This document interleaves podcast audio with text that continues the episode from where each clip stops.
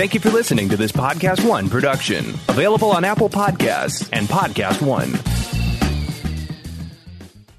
Hey guys, it's Perri, and I'm here to let you know that this edition of Collider Movie Talk is brought to you by DC Universe, the ultimate DC membership where you can watch, read, shop, and connect. Catch up on original series like Titans, and starting November 29th, watch their newest adult animated series, Harley Quinn. Visit www.dcuniverse.com slash podcast one and use the promo code Collider to start your free trial. That's www.dcuniverse.com slash podcast O-N-E.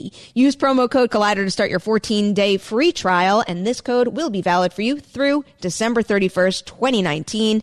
This episode of Collider Movie Talk is sponsored by Warner Brothers Digital Networks, the operator of DC Universe, which is only available in the U.S.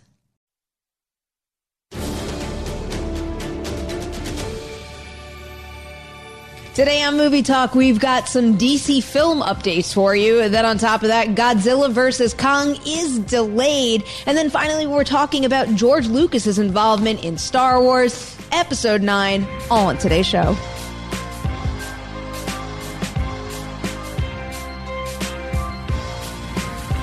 Good morning, everyone. That is our lineup today on Movie Talk. And I have the pleasure of discussing all of those hot topics with Coy and Haleigh because it's Tuesday. I love Tuesdays. It's Tuesday. Oh, wow. I love Tuesdays because I get to see your faces. I think they sell all of those things at Hot Topic. I think they Godzilla, do. No, I think Batman, they do. Star Wars. I, don't know if that was an intentional pun. They sell Tuesdays And at Hot Tuesdays Topic. also. That's how we Tuesday. I could use an eight day week sometimes. I'll take your uh, your finest Tuesday Hot topic. I haven't been into a hot topic in so long because I I feel like after my first year here and being around Dennis too much, I had to make a strict no more purchasing pop rules. And still, Dennis taunts me on Instagram every single time they have a new Instagram at the local hot topic, a new uh, Funko Pop that I would like at the local hot topic here. He has to send it to me, knowing that it's going to get me all crazy. Their merch game has improved. They're not like the, the little like obscure hub they were considered in high school. Hot Topic's pretty solid in I- Hot Topic news. No, I think so. I I mean, I still want everything, which is why I must stay away. But uh, right now, what we are jumping feet first into is a fairly significant article that Variety posted, and it's about the future of the Warner Brothers DC movies and.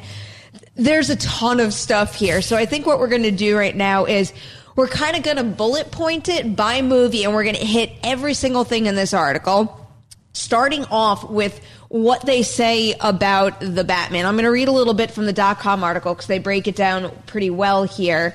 So, Variety is noting that contrary to previous rumors, the bulk of the Batman's plot does not take place in Arkham Asylum. Instead, only a handful of scenes take place there. However, the report also notes that Warner Brothers and DC hope that if the Batman is a success, it could lead to any of these villains headlining their own spin-off movies.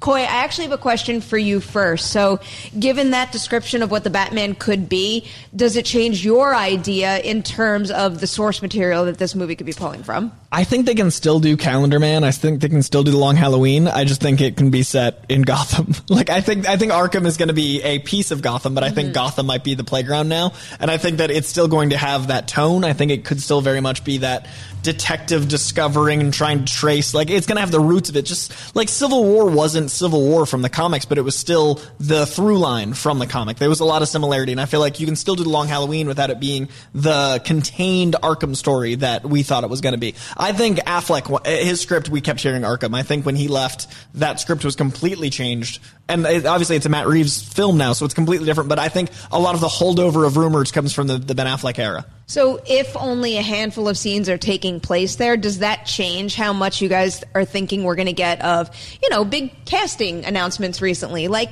Catwoman and Penguin and Riddler, or are all of them out and about anyway and it doesn't matter? Hey guys, it's Perri here to let you know that this episode of Collider Movie Talk is brought to you by DC Universe, the ultimate DC membership for us DC fans who want to watch DC movies and shows, read our favorite DC comics, shop exclusive merchandise, and connect with other fans. DC Universe is home to original series like Titans, Doom Patrol, Young Justice Outsiders, and also starting November 29th, Harley Quinn featuring Kaley Cuoco. This adult animated series follows Harley as she breaks things off with the Joker? Will she be the newly liberated queenpin of Gotham City? Catch new episodes on Fridays. Love comic books? Well, DC Universe is also the place for you for that. Get access to over 20,000 digital comics all at your fingertips. This includes classic titles like The Dark Knight Returns, Crisis on Infinite Earth, Kingdom Come, and All Star Superman, as well as today's hottest books.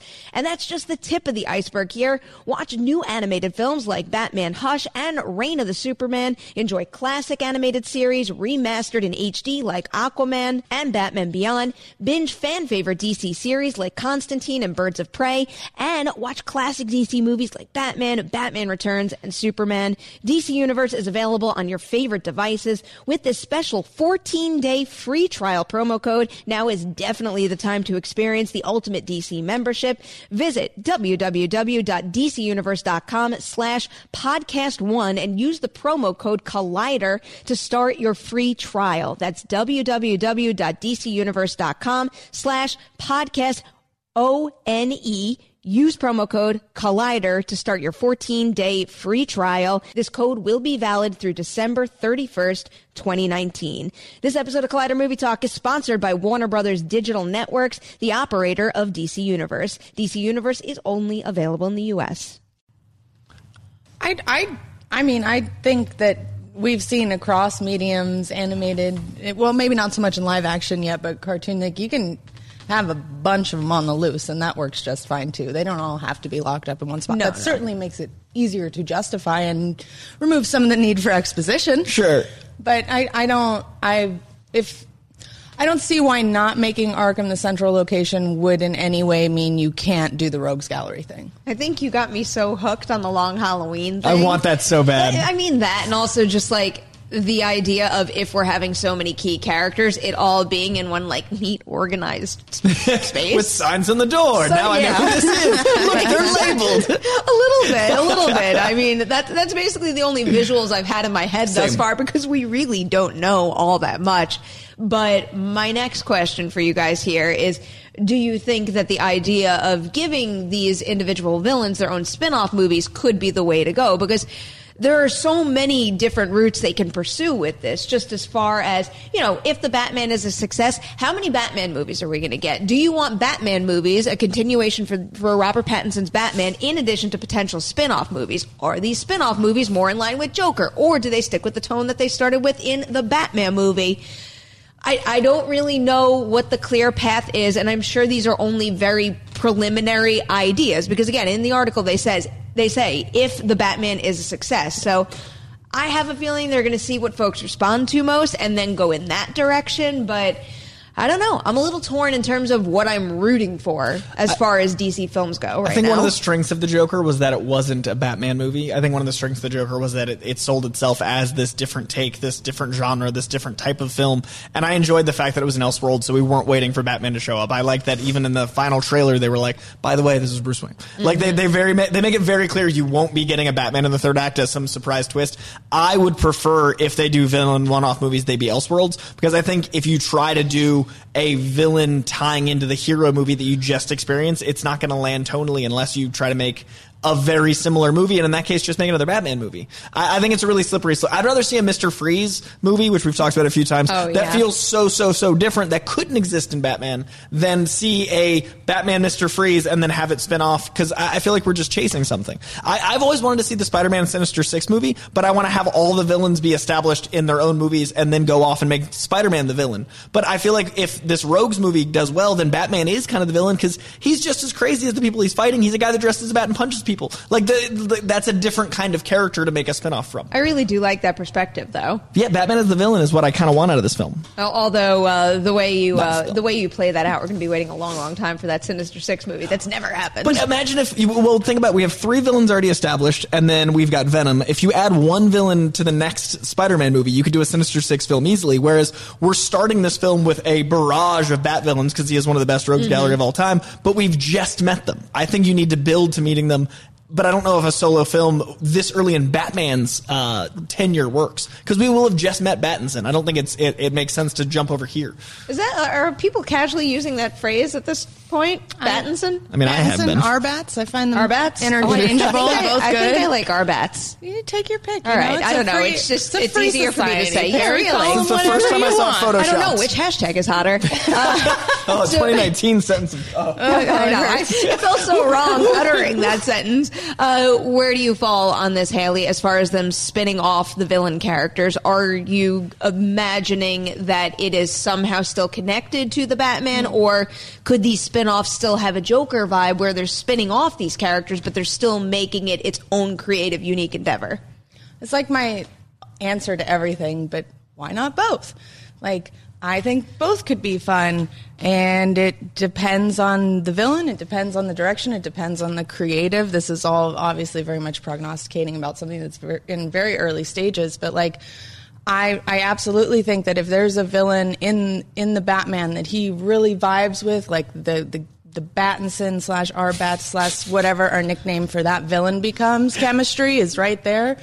Then then keep that in universe and keep that actor around and play with that. But there's also you can do the Joker thing. My concern there is like I don't love when something that's a weird idea is a hit, and then the studio's like, let's do 14 of those because they're never as weird or interesting as the original weird idea, right? They become studioized to a pretty significant mm-hmm. extent.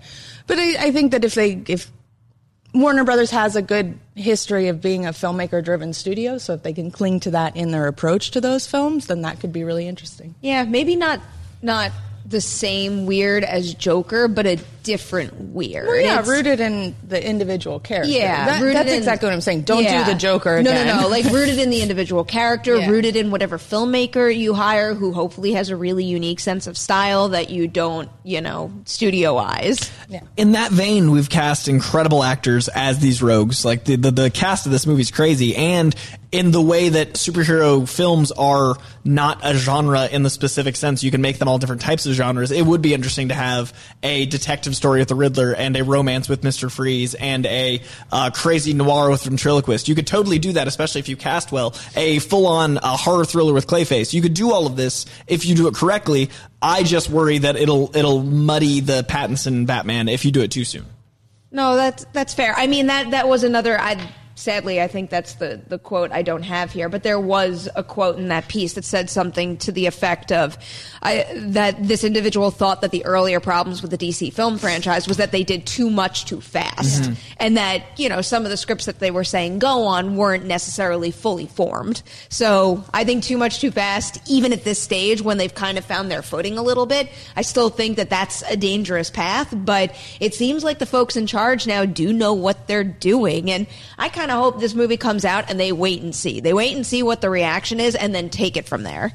Because they still have a whole bunch of stuff brewing here that sounds very interesting. And I don't want to, I don't want DC to just be the Batman universe. I, I love Batman. He's my favorite DC character shamelessly. Like Batman is a fantastic character, but I don't want you just suddenly have Batman in the DC universe the way that we had Wolverine in the X-Men for so many years. Like I think mm-hmm. the DC universe is way too strong to lean on one character. Right now DC comics are great, but there's a lot of Bat stuff. I'd like it to be more balanced. I want to see Superman again. I want Man of Steel 2. I want a Green Lantern maybe. But I don't think we should just have Batman in the in the DC Doesn't seem like you're seeing Superman anytime soon. I can so- keep dreaming as long as Henry Cavill's running around being handsome. All right, let's let's hit that part of the story then. so the Superman portion of the story says the studio has less clarity on what to do with Superman to help find a way to make Superman relevant to modern audiences. Studio Brass has been polling lots of high-profile talent. There have been discussions with J.J. Abrams, whose company Bad Robot recently signed a massive first-look deal with the studio, and there was a meeting with Michael B. Jordan earlier this year with the Creed star pitching Warner's on a vision for the character, but Jordan isn't ready to commit to taking on the project, and it doesn't seem likely to happen for several years because he's super busy. Insiders think that a new Superman film is unlikely to hit screens before 2023, given that there's no script and no director attached. I actually think it's far later than that. No script, no director attached, and it just seems like many other things are further along. And I would like to bet that when the Batman hits theaters, certain priorities, maybe there's not going to be a major upheaval, maybe, but certain priorities might shift. I just, I have a feeling until, you know, someone stands up with that genius Superman idea that everyone over there says go, it's not going to happen. And it's, it's already the end of 2019. I feel like the the you've got a great Superman and you've got a hundred directors that probably have Superman ideas. I think when the lightning strikes, it'll strike. I think I think all of the you know you've got the kindling, you just need the spark, and I feel like it's all right there waiting to happen. And I also feel like Superman is necessary. Uh, they made Shazam work. If they can make Shazam work, they can make Superman work. Shazam's a way harder character to crack, and they totally did. I think Shazam landed. I think that Man of Steel set some good groundwork to make Man of Steel 2. It's just it, you have to find the right tone. And I, I agree it's going to be hard, but I think we will get a Superman movie in the next five years.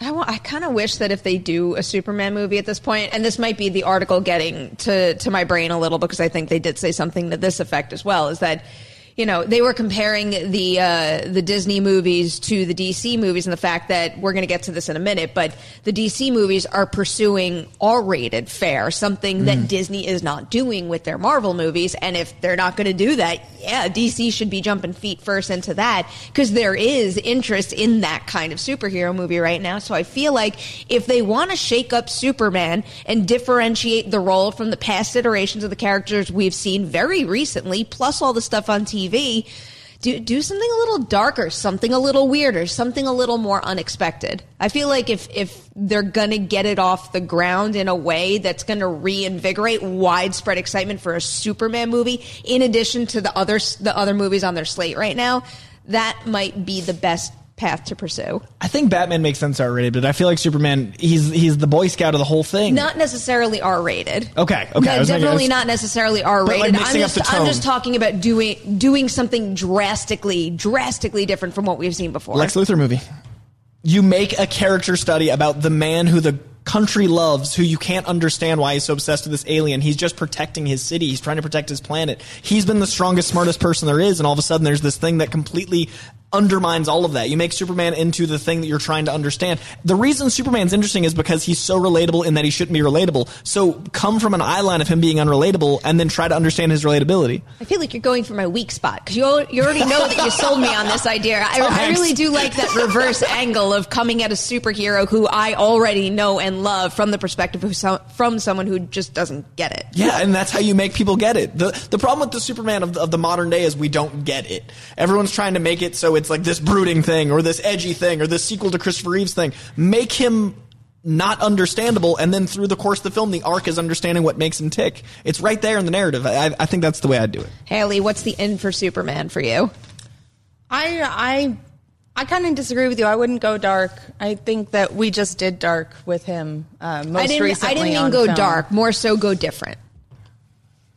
Okay, maybe different. I mean, like if you were, I mean, there's plenty of like alt universe comics that you could explore if you wanted to do something really different with the character. But for me, especially now that like Captain America's kind of stepping aside in the MCU, I really need like a an aspirational old fashioned hero, and I, that really works for me, and I respond to that. And I think we have such a variety of anti heroes or or different heroes, and I just I I'd like to see some some old fashioned good good feelings and good heroics and sort of the Star Wars, uh, not Star Wars, Star Trek approach of like good people doing good things because they believe in the future of the human race. I'd like to see some of that. It's actually a very good point with Captain America stepping aside. That I mean, now that I'm thinking about all of the DC and Marvel movies, we we won't really have that anywhere. Like I, I don't really know what the tone and the style and everything of Falcon and Winter Soldier is going to be. So maybe that's going to be the thing coming up to fill the void. but maybe like it's not. espionage buddy cops. So even, Yeah. even that's a little more on the edgy side, technically. And and I think that what Marvel's done is they've they've retired their big ones that were those archetypes, and now they need to fill in hmm. new archetypes. But the world the world now isn't as beautifully simple as we perceive the past. It's just not. So the thing that worked about Captain America is we have this amazing naivete mm. towards the past. Like the 50s and 60s were as darker, darker than today, but since we didn't live them, we're like, look how happy everyone was. I don't think characters introduced in the phase four and five can be as like shucks as Cap because he's got that brilliant like device to make him allowed that way. Whereas Superman is the Boy Scout of the comic world. So I think that we need something that's light and fluffy that the only character is Superman. I think that we need someone to be truth, justice, and the American way. But if people aren't going to understand that because the world's messed up, deleting myself, committing myself to PG 13, then you do it through Lex Luthor or something like that device. I mean, we do have Wonder Woman. We do. And sh it does look like 1980, or is it 1984? 1984, yeah. So many 1984s going around. Uh, American Horror Story just did that, right? Yeah. It's a great year. It's a great year. it's a good year. I uh, so like that's that film from everything we've heard about is going to be very much like aspirational, Yeah. positive heroics. And it's almost like it, or at least the last one had like a little bit of a classic vibe to me too. So maybe maybe that is the movie in the franchise filling that void right now. And she has that same quality that you were discussing as like this sort of untouched purity and Mm-hmm. goodness, not from being from the past, but from being from. A, oh, now I'm having to censor myself. from a nice island. from a very very far away place where things are different and better. Uh, but I think that like I watched The Rocketeer recently because Disney Plus is dope, and Rocketeer reminded me what you can do when you're not trying to tie things into greater lore. Rocketeer is so clean and fresh and and lovely. If you could make a Superman with that tone, like they did with First Avenger, Everyone's watching The Rocketeer. It's so I feel, good. I feel like a little left out. I'm watching The Mandalorian. Why am I not watching The, the Rocketeer? I feel like the rest of the planet's watching The Mandalorian, but I know, the I ten know. people you've talked to watch The Rocketeer are like, yeah, that's right. Watch The Rocketeer. Maybe I'll download it and take it with me because Disney Plus has downloadable movies, and that makes me too happy. All right, speaking of the R rating thing, though, I also want to ask you guys what you think about both Birds of Prey and Suicide Squad. They are expected to get R ratings as well. Smart move. Does that limit the audience too much? That's what I expected, Yeah. and, and I would have been disappointed any other way. Um, there's, I suppose you could make the Harley Quinn movie not rated R, but I don't see why you would, given sort of the approach they seem to be taking to it, which is a bit more mature, a bit uh, using the word again, but weirder, and um, the way I mean. I think when I spoke with Margot Robbie, she said she wanted to make an R-rated girl gang movie. Mm-hmm. Like that's pretty straightforward on the idea for the pitch. So I always perceived it that way anyway.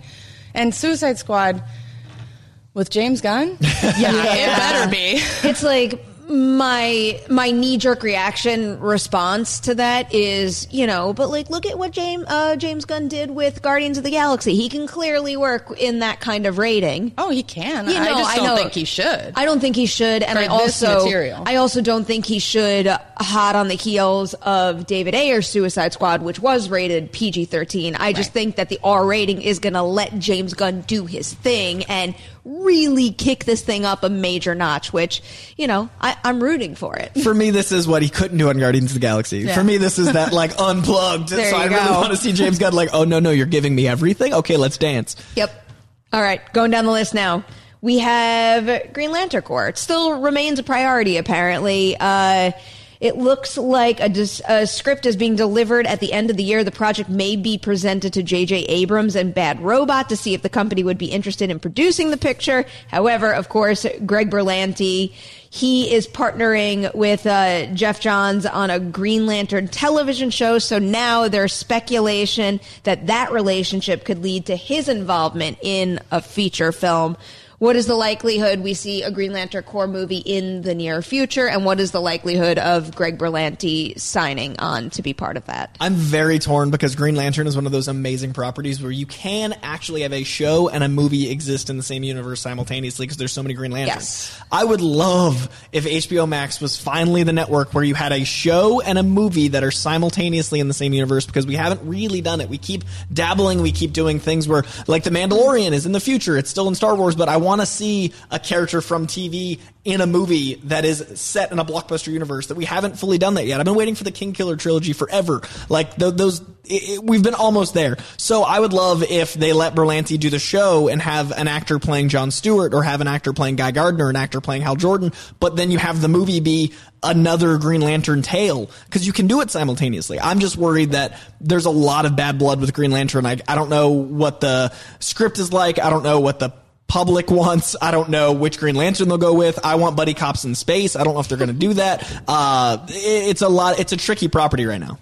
Green Lantern, how you feeling about it? I have what less your predictions? strong opinions. Uh, Green Lantern was not something I grew up like with a, a big attachment to, so everything like in my mind is very business minded on that. I, I don't uh, see why Greg Berlanti couldn't be a part of a film, but I don't see anything also in his very expansive resume that suggests that would be the path he would take necessarily, uh, given his recent work.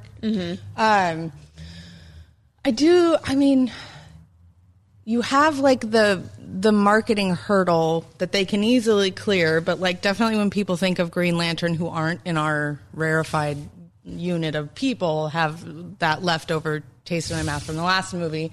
If you were to ask my mom or my aunt, they'd be like, "Oh, they're doing another one." Uh, and they would so have long no yet so idea it was like new creatives or anything. Yeah. Um, that said, I, I, in terms of like combining the universes, that's an interesting thing because obviously, you know, Marvel's going to do that on Disney Plus, and I, I'm I'm hesitant to see DC try to rush into that kind of thing because I worry it'd be the same as them trying to rush into a hmm, shared universe that didn't work out for them. When I I think that lately, what's really working out for them is leaning into individual properties and less of the the shared connective mm-hmm. tissue. So I, you know, I would. I would be intrigued if they tried to beat Marvel to that punch. See, I, I see your concern, and and Marvel's definitely going to get it out timing wise first. But I think Green Lantern can. He's a cosmic character. You can have him not really interact with Batman. You can have him not interact with Superman, whereas he can interact with his show and him, and that could be its own little thing. Mm-hmm. And I think tonally, it'd be really cool to see a space opera done right at DC. I'd love to see them handle that that type of thing, and then you could have characters introduced long form on TV, then jump into the movie. Like there's just so much potential there.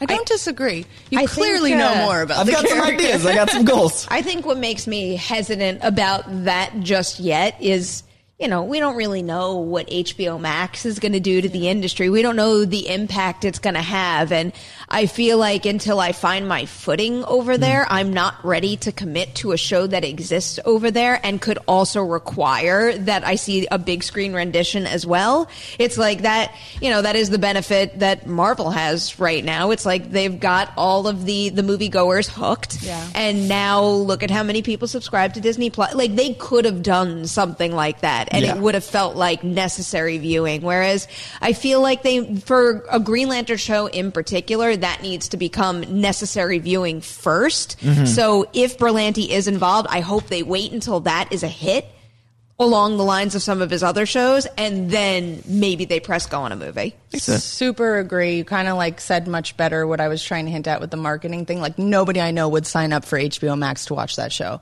whereas people 100% will sign up to Disney Plus to watch The Mandalorian or whatever you know upcoming Marvel shows are. Mm-hmm. I, I outside of our little box of people, nobody I know would be like a Green Lantern show. Throw another ten dollars on my monthly subscription charge, or what is it, seventeen something crazy? I So, don't know. I don't know. I can't even keep track. I Yeah, feel like it's it's just all blurred together in a big Yeah. fat money blob that I'm going to have to pay. All right, next up on the uh, DC list here is oh hey, Flash is still hanging around because apparently Warner Brothers and DC still have faith in Ezra Miller's Flash, and they are proceeding with uh, development on that standalone movie. Andy Muschietti has been tapped to oversee the movie, and he's enlisted uh, Christina Hodson, who wrote Bumblebee, to write the screenplay.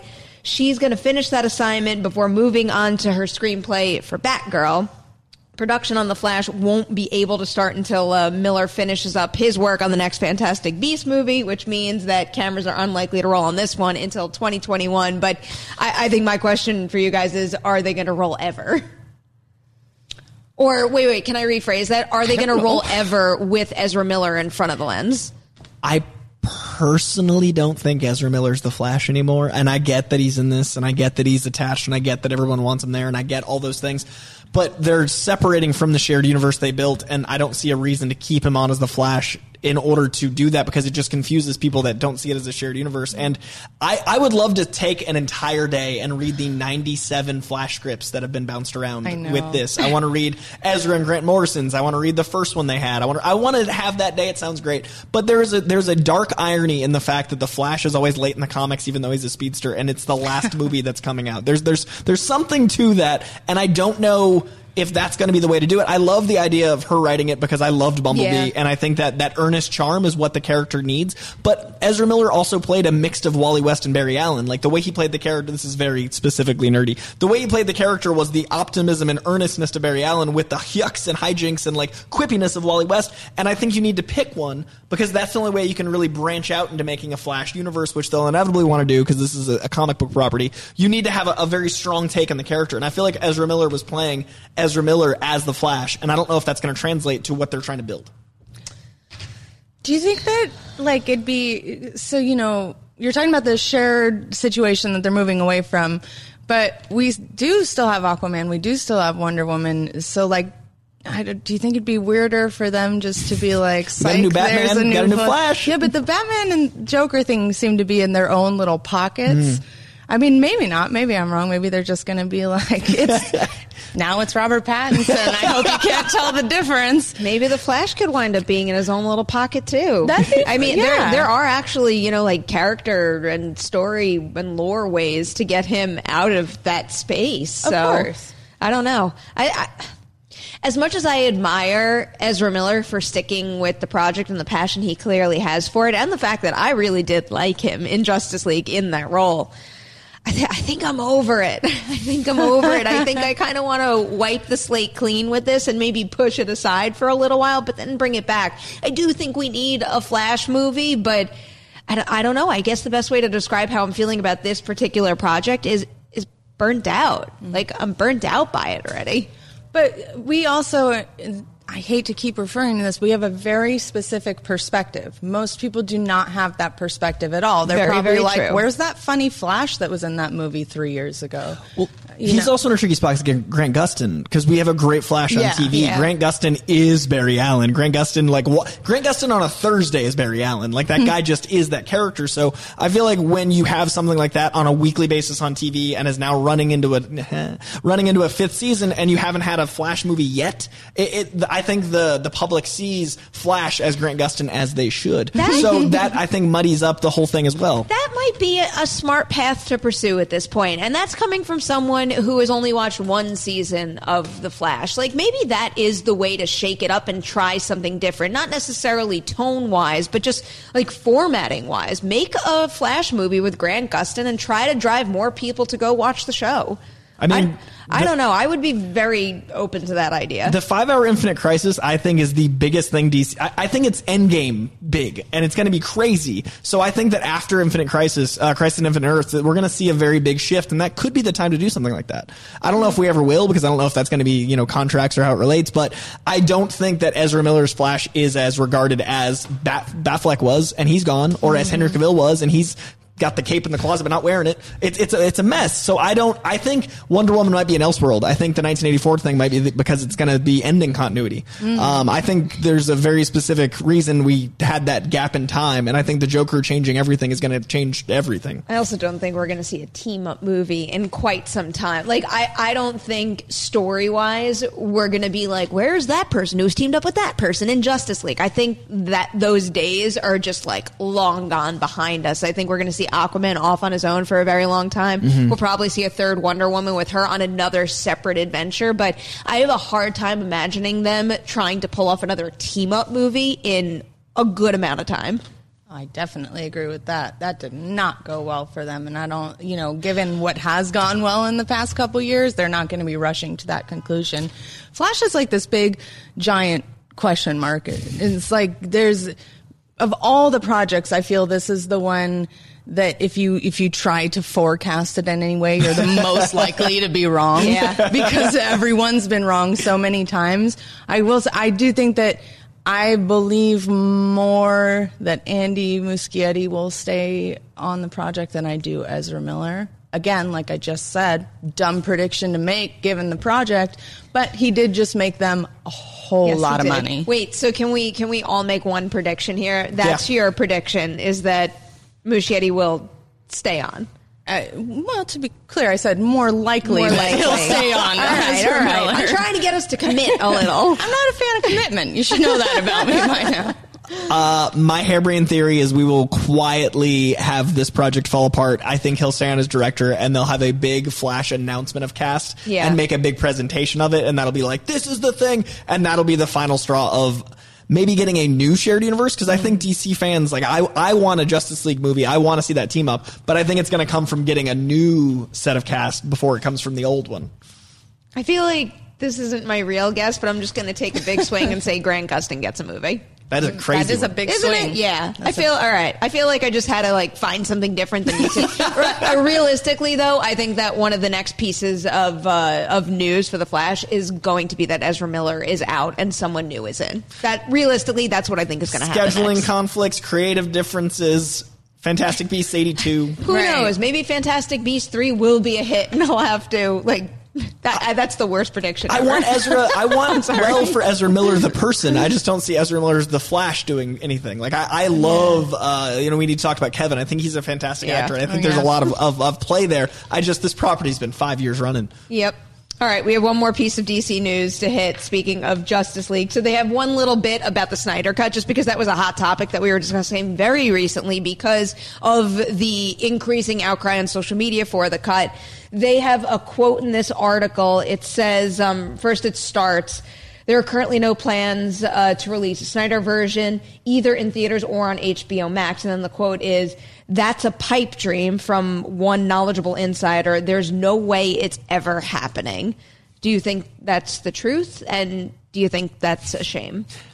I, I think it's funny they credited a knowledgeable insider because like that's such a relative concept. So like for me, it's like ah, this guy's watched a lot of movies. Knowledgeable I feel like the scoopers must have like like a hat of terms, Yeah, like people like like, and they adjective, just like adjective. shake it up every time and pick one out. a- Source close to the production.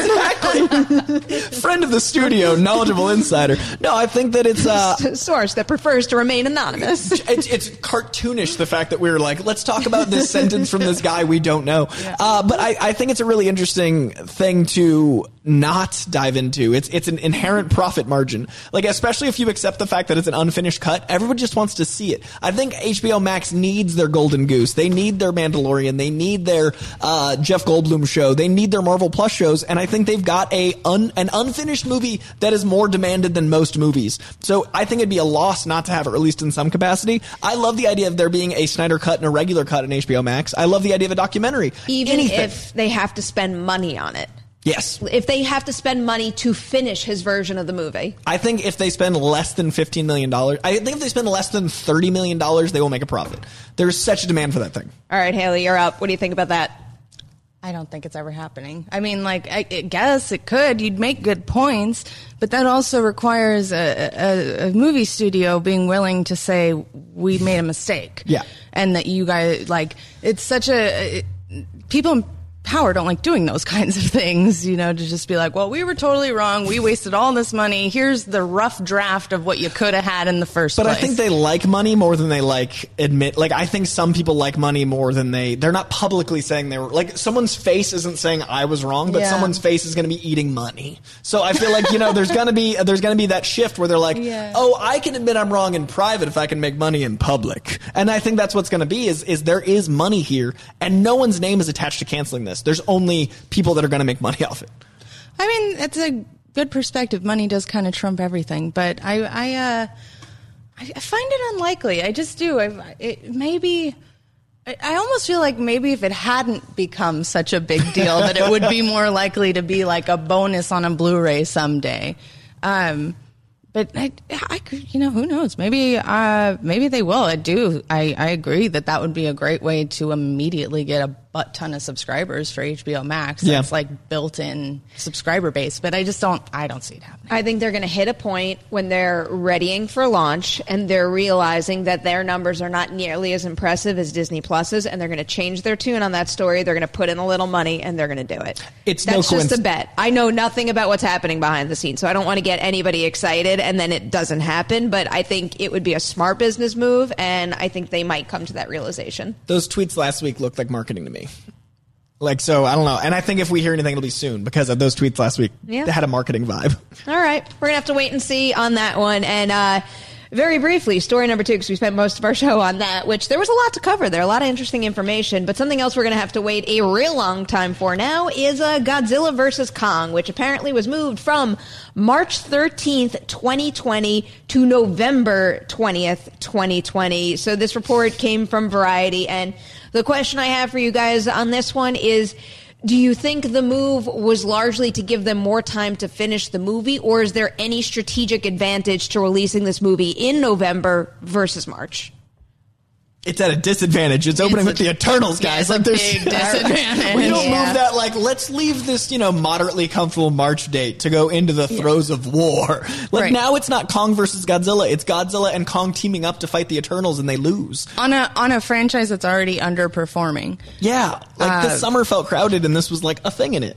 Yeah. that's not a good indicator for November. I, I'm pretty bummed about it. Nothing about this reads well to me. Mm-hmm. Uh, this to me, uh, obviously, it's not going to do well at the box like, unless they change it again. That's just that's a suicide date.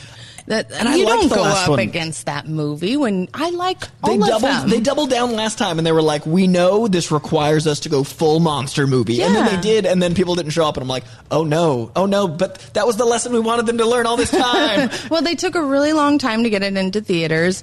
I think that didn't do it any favors. I think that it won't do this any favors to take a longer time to get into theaters. I mean, how long ago was Kong Skull Island? Do people even is that on the like nobody remembers that? We've we've had way too much happen in the last two years to remember that movie. Yeah. Um, I just I don't see it as good at all. It suggests that a either the the the film isn't where it should be, or that it's not where it should be in the eyes of the studio, which to me is even more like uh, worrisome. That that maybe they're they're going well. You know, our last Godzilla movie didn't work, so we're going to go in and make all these choices mm-hmm. and move mm-hmm. things around, and that's usually not a good sign. Nothing about this thrills the the woman with the Godzilla tattoo. Let's say that. you guys know I don't like doom and gloom, but I, I really can't find much good in this story because it's like not only is it moving to a release date with a whole, I mean, a lot of competition here.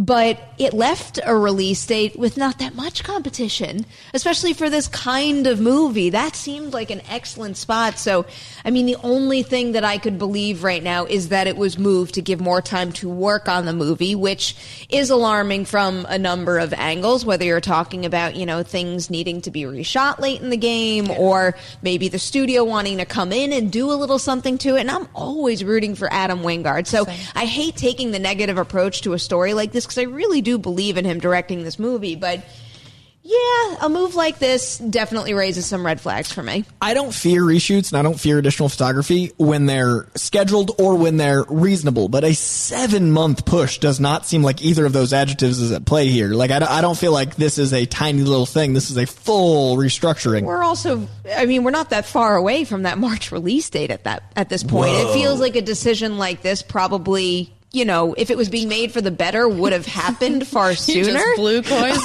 mind. I just was like, that's only you're right. It's four Yeah. months away. Oh, that's only a quarter of a year. Oh no, it's now. yeah, time doesn't mean anything anymore. Before, yeah, like it's just like, oh no, we're in March. Okay, cool. Yeah. What? I feel like if there was a release date schedule reason, like if I could isolate something it was Yeah. in direct competition with in March and Like if know, Eternals had moved into their spot. maybe, Like, maybe. That would make sense. Even if it had moved from November to March, I'd be less. I'd be less worried. Like if it had been like, oh, we just wanted a spring date. I'm like, that makes sense. You're a spring movie. I would be too. I mean, you, you know, something could be said for the fact that Eternals is November 6th and Godzilla vs. Kong is November 20th. And, you know, I do think that maybe there's a built in. Uh, you know what? Here, actually, here's another thought. I'm looking at Box Office Mojo right now, and on the same exact release date, there's an untitled WB event film number two listed there. Maybe whatever that was didn't pan out, and maybe just from like the studio's schedule perspective, they needed to fill that gap with something to maximize their dollars on the holiday. I don't know. I mean, maybe that's me just reaching for a silver lining. But you know, you look at this, you look at this uh, lineup right now, and you've got uh, gigantic.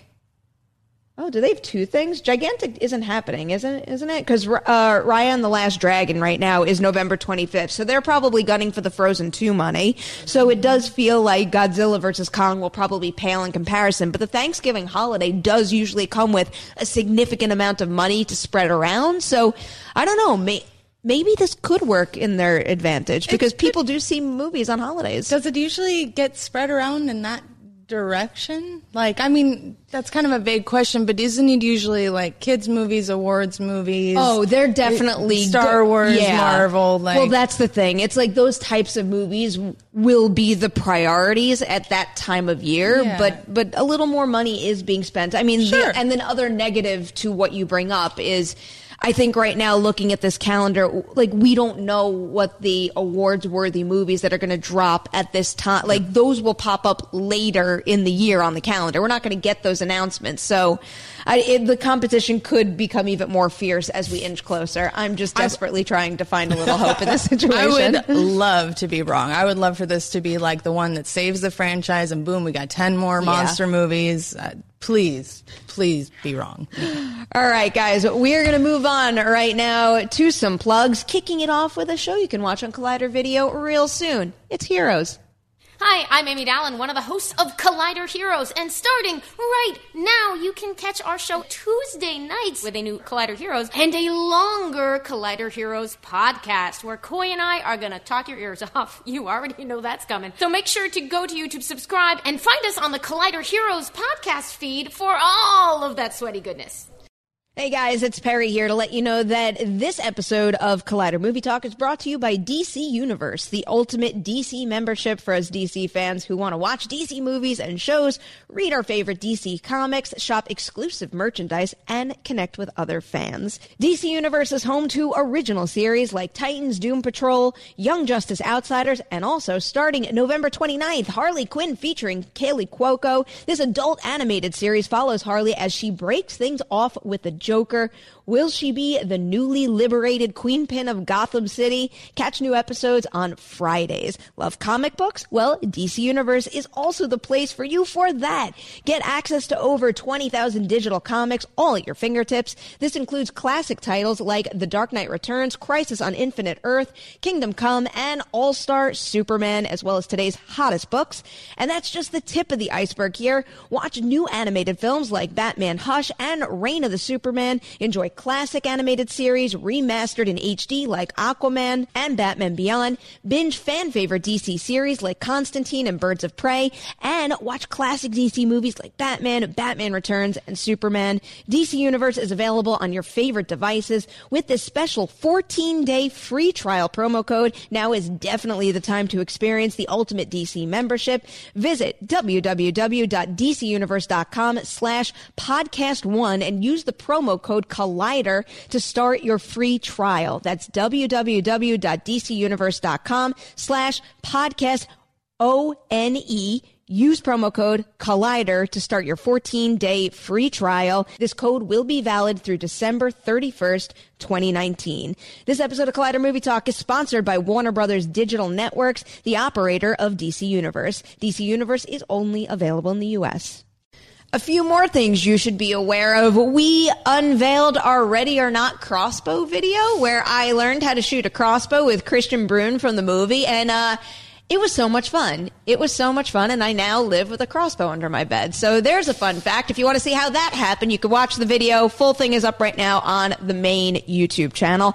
Also, major Collider FYC news. First, we've got a screening of The Joker happening on December 3rd, and then the next one we have with our ArcLight partnership is Rocketman on December 7th. There is talent from the movie. This one in particular, you see it on the screen right now. This is a huge Q&A. Taron Egerton, Jamie Bell, and director Dexter Fletcher. The FYC team will be on hand for these events, so if you want to meet the filmmakers and see a great conversation, if you want to hang out with us and just experience the movie, that's what these events are for. Come join us. All the information on how to get tickets is on collider.com. All right. One more story to get to today. I'm sorry, guys. It's not looking like we're going to have time for live chat questions, but this is an interesting topic to talk about right now because we got a little interview with uh, Kathleen Kennedy, and apparently they did consult with George Lucas before scripting The Rise of Skywalker. This quote came from an interview that she did with Entertainment Weekly, and it reads, we sat down with George Lucas for a long meeting before we ever put pen to paper on this final episode, so we had the benefit of his thoughts.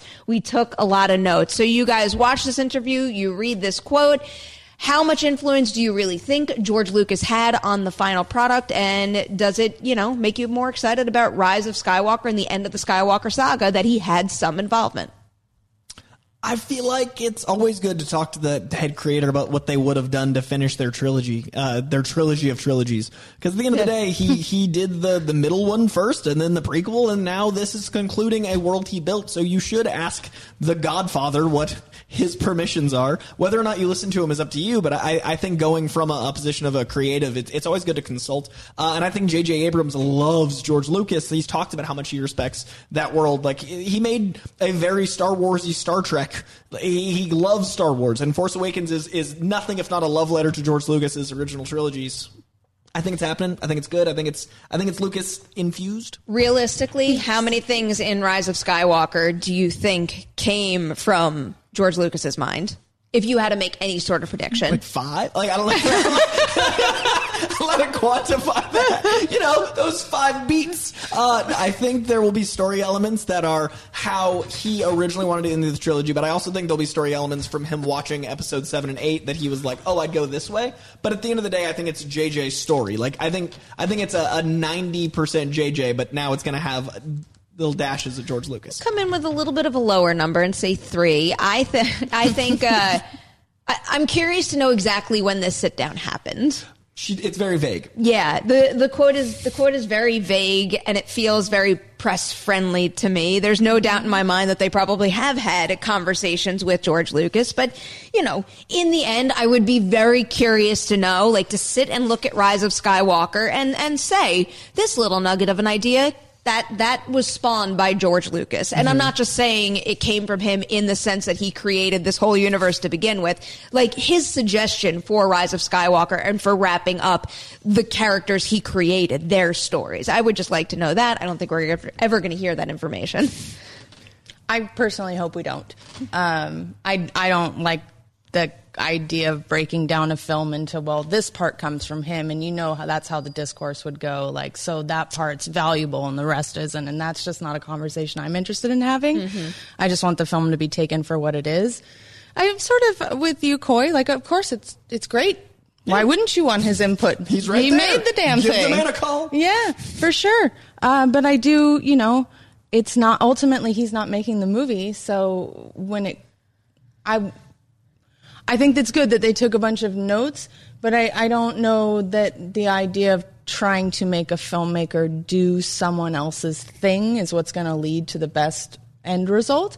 So I just, um, I hope it's infused, as you said. Like I, I don't want ever la- want a filmmaker in charge of a project like that to not pursue their vision, because then why hire that mm-hmm. filmmaker? Do you know what I mean? No, that and usually I'm sitting here and I'm like, you know, give the the director creative control, let them see their vision through. This, this is such like this is such an anomaly. Like we don't have mm-hmm. any other franchises that have grown quite like this where, you know, like George Lucas created this this epic unique world and then seeing people build upon it but also seeing I love how you put it a trilogy of trilogies winding down. I don't know. And I, I don't necessarily want to see like a one for one, like one point for J.J. Abrams, one point for George Lucas for coming up with an idea, but I would love to get a little behind the scenes details on this this note taking conversation that happened and like oh yeah when lucas said said x that made me think about y and then all of a sudden y grew into like q or